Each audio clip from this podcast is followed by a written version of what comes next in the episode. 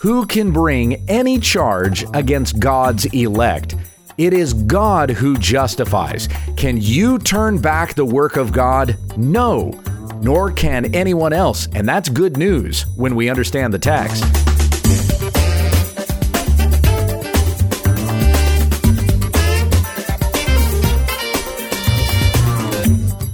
This is when we understand the text, a daily study of God's Word, that we may be filled with the knowledge of His will. For questions and comments, send us an email to whenweunderstandthetext at gmail.com. Here's your teacher, Pastor Gabe. Thank you, Becky. We come back to our study in Romans chapter 8, and as with yesterday, I'm going to begin with verse 31 and go through verse 39. The Apostle Paul wrote to the church in Rome What then shall we say to these things? If God is for us, who can be against us? He who did not spare his own son, but gave him up for us all, how will he not also with him graciously give us all things? Who shall bring any charge against God's elect? It is God who justifies. Who is to condemn? Christ Jesus is the one who died. More than that, who was raised, who is at the right hand of God, who indeed is interceding for us. Who shall separate us from the love of Christ? Shall tribulation, or distress, or persecution, or famine, or nakedness, or danger, or sword? As it is written, For your sake we are being killed all the day long. We are regarded as sheep to be slaughtered. No, in all these things we are more than conquerors through him who loved us. For I am sure that neither death nor life, nor angels nor rulers, nor things present nor things to come, nor powers, nor height, nor depth, nor anything else in all creation will be able to separate us from the love of God in Christ Jesus our Lord. I hope you'll bear with me a little bit today. My head's a little foggy. I have uh, I've been having some bad allergies since uh, the start of the weekend, and uh, and so I'm on some allergy meds right now, even as I'm doing this lesson. But I am determined to return to this because what we are reading here, and I talked about this yesterday, we we have one of the the best sections of Scripture on assurance of salvation. You want to have certainty that you're saved? Read Romans chapter 8. How do you know that you are in Christ and that He is going to keep you close to Himself to the very end? That the promises that are written in Scripture for His elect are for you. How can you know that?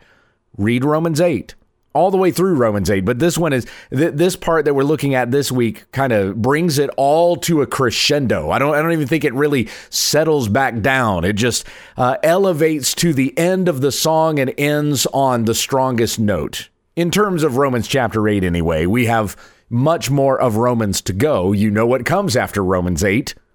Romans 9, very good. You know your numbers. so, as we read yesterday, verses 31 and 32, what shall we say to these things? If God is for us, who can be against us? God is for us in Christ.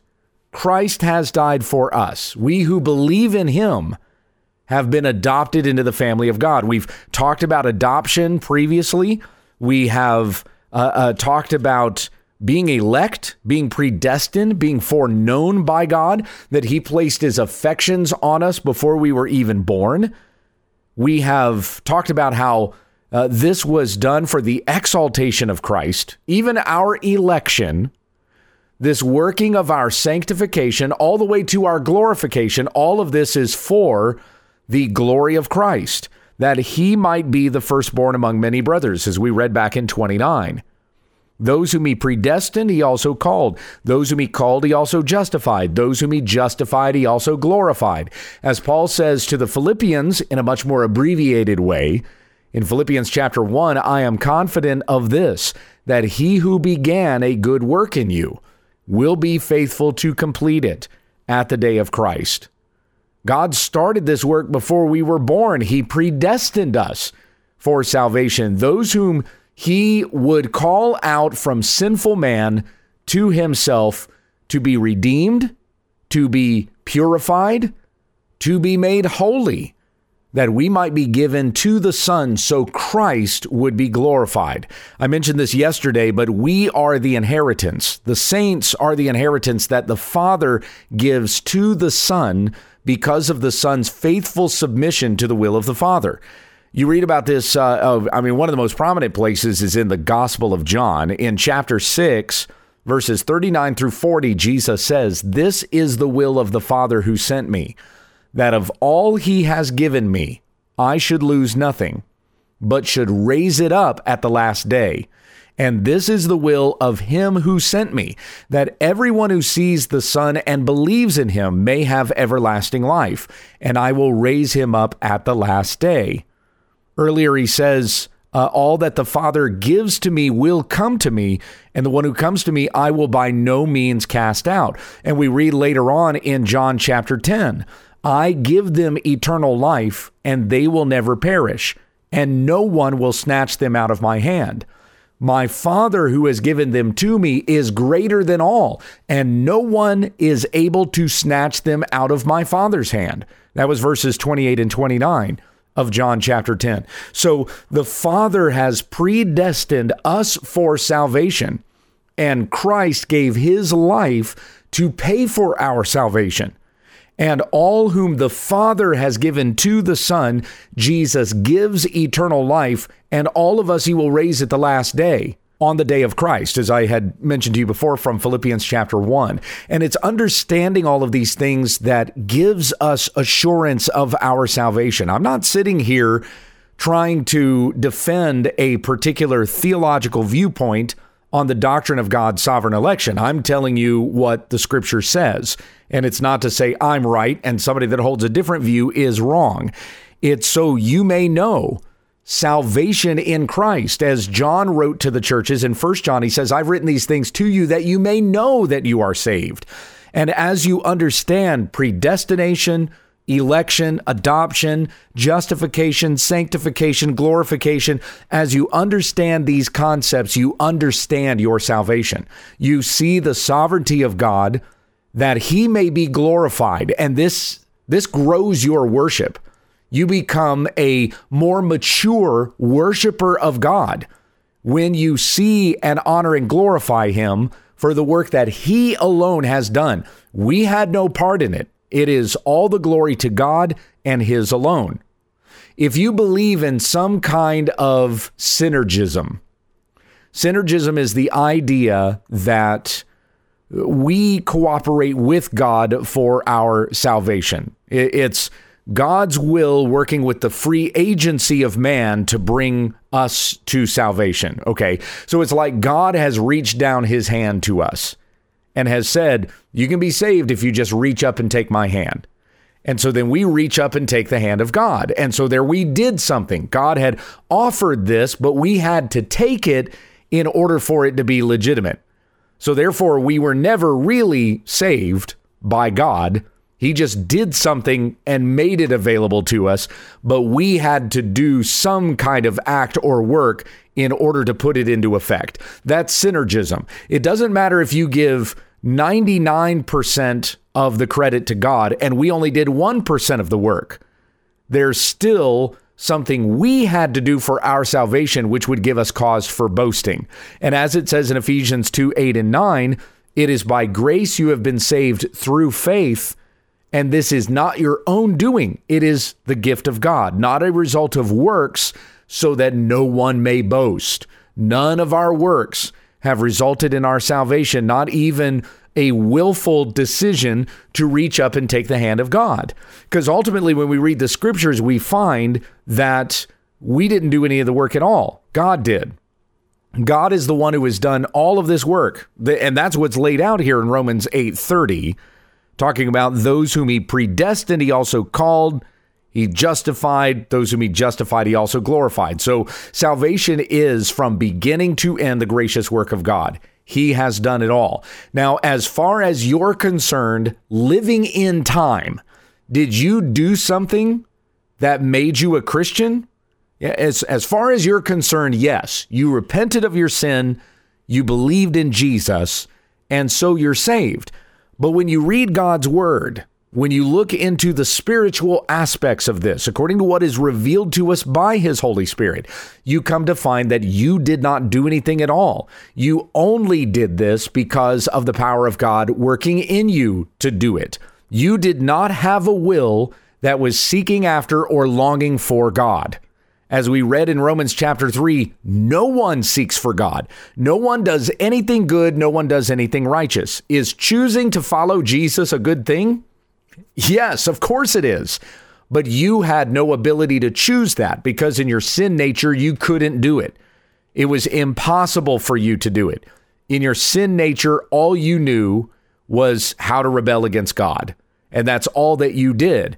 That turning around from, re- from rebellion against God going to your destruction, that turning around was done by an act of God. It was done by God's will and not yours. John 1 12, to all who did receive him, to all who believed in his name, he gave the right to become children of God, who were born not of blood, nor of the will of the flesh, nor of the will of man, but of God. It was God's will for you that you would repent of your sin and believe in Jesus when you heard the gospel of Christ. Uh, uh, gospel of Christ. He predestined you for this before time even came into existence. He placed his affections on you before you were born. He arranged things by his providence so that an evangelist or a teacher of the gospel, it could have even been your own parents, came to you sharing the word of God convicting you of your sin, turning you from it to the righteousness of Christ, putting faith and trust in Him. And all of this is the work of God. The Holy Spirit regenerating your heart so that you wouldn't have that heart that is hardened against God, but softened to see your sin and your need for a Savior. And it was through that presentation of the gospel that you came to know the Savior and you believe in him because of the power of God working in you. Again, Ephesians 2 8 says, It is by grace you are saved through faith, and this is not your own doing. It is the gift of God. Even faith itself is not your work, it is God's work. Repentance itself is not something you do, but it is something that God has given to you. Now, again, as you live in time, did you repent? Yes. Did you make a decision to repent? Absolutely. You might even need to make a, a decision to repent today. Maybe you've already sinned and you need to go to God and ask for his forgiveness of that sin. Our repentance, though, when you're talking about the conversion of our souls, turning from our destruction to our destiny in Christ, to glory in heaven with Him. When we turned around from our sin to righteousness, that was repentance and even that was given to us by God. Acts 5:31 God exalted him at his right hand as leader and savior to give repentance to Israel and forgiveness of sins. Acts 11:18 When they heard these things they fell silent and they glorified God saying then to the Gentiles also God has granted repentance that leads to life. God is the one who is given repentance. It is not our work, it is God's.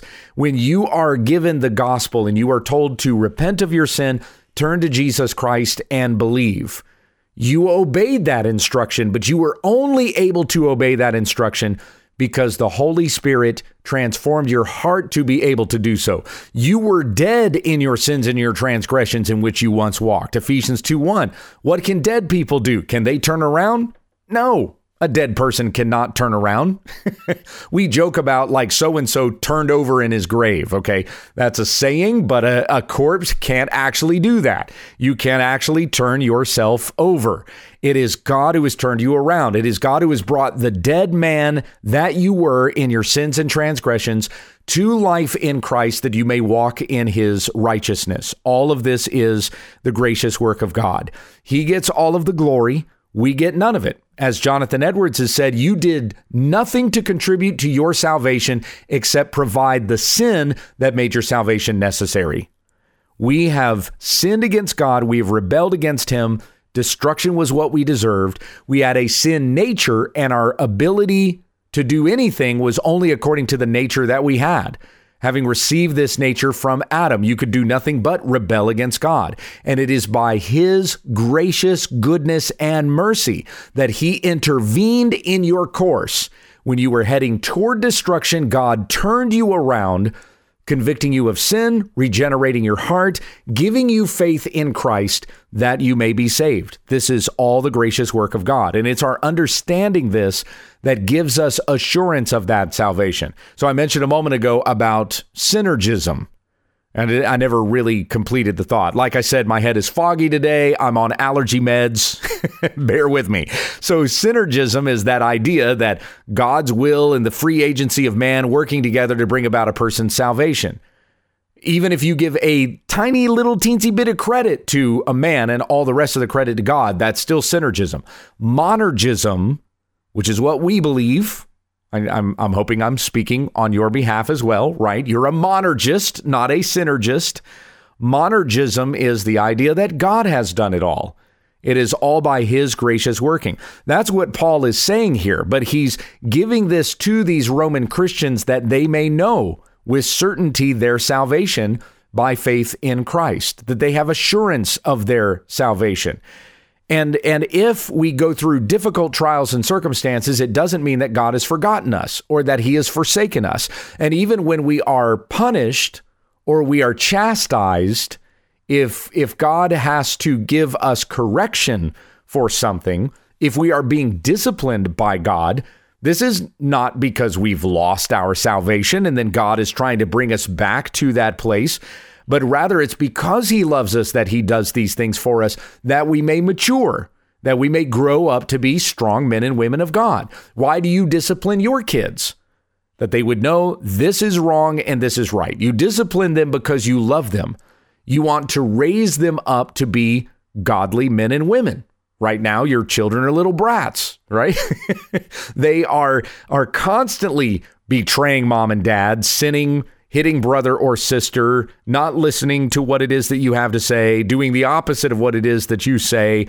Even when they're off alone by themselves, they find ways to do things that you probably have never even told them not to do, but they're they're doing it anyway because we're sinners at heart from the moment that we are born. That's the way that we are. But you discipline your kids that they would know the difference between right and wrong, and God does the same thing for us. And it's loving that he does this for us. It doesn't mean that that God is acting against us in some way. He is actually acting for us on our behalf. Even when we go through difficult trials, these things are to make us rely more upon Christ who raises the dead. 2 Corinthians 1 9. As we read in Romans 8 28, we know that for those who love God, all things work together for good for those who are called according to his purpose. So once again, who shall bring any charge against God's elect? No one can bring anything against us that is going to separate us from the love of God, which is ultimately where Paul is taking this. But remember Jesus saying also in John chapter 10, no one can snatch them out of my Father's hand, my Father who's predestined for salvation those whom he would give to the Son. He has given them to the Son, and no one is able to snatch them out of my hand, Jesus says. I and the Father are one. No one can snatch us. Not even the the uh, the the spiritual forces of darkness can snatch us from the hand of God. And we know this and we understand this because of the doctrine of predestination, because of God's sovereign election we have assurance of our salvation because God has done this, and not even you can thwart the plan of God. So when we read, Who shall bring a charge against God's elect? It is God who justifies. If God has justified you, not even you can bring a charge against yourself that would undo what God has done for you in Christ Jesus. Amen. Because as John MacArthur has said, if you could lose your salvation, you would. the moment you thought that you had secured it, you would lose it because we have no ability or power to keep hold of our salvation. It is God who works this in us and keeps us in this as well. Let me conclude with this doxology as we bring this to a close. This is the same way I uh, I close the service on Sunday in my church as well. This is from the book of Jude, Verse 24 Now to him who is able to keep you from stumbling and to present you blameless before the presence of his glory with great joy. Let me read that again. That's just one verse. To him, God, to Christ, who is able to keep you from stumbling and to present you blameless before the presence of his glory with great joy. To the only God, our Savior, through Jesus Christ our Lord, be glory, majesty, dominion, and authority before all time and now and forever. Amen. No one can accuse you of anything that would cause you to lose your salvation. You can't even do anything to cause you to lose your salvation. It is secure in Christ. How do you know if you're elect? Acts 10:31. Believe in the name of the Lord Jesus Christ and you will be saved. That's how you know you're elect. Let us pray. Heavenly Father, we thank you for your goodness and your kindness that you show to us every day. You are a good God. There are so many people in the world that want to condemn God, that want to uh, uh, accuse you or blame you from some wrongdoing. Adam tried to do that. The woman that you put here with me gave me some of the fruit and I ate it. And ever since then, mankind has been shaking a fist at God. But you have been loving and patient and merciful with us. And even though we fall into sin, you do not disown us, but you discipline us that we would be made mature sons and daughters of God. And all of this in your love you have done for us, beginning with the death of Christ on the cross for our sins, so that all who believe in him will not perish but have everlasting life.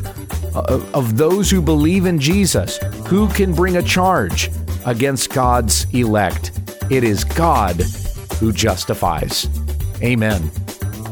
Pastor Gabe keeps a regular blog sharing personal thoughts, alerting readers to false teachers, and offering commentary on the church and social issues. You can find a link to the blog through our website, wwutt.com. Thank you for listening, and join us again tomorrow as we continue our study in God's Word when we understand the text.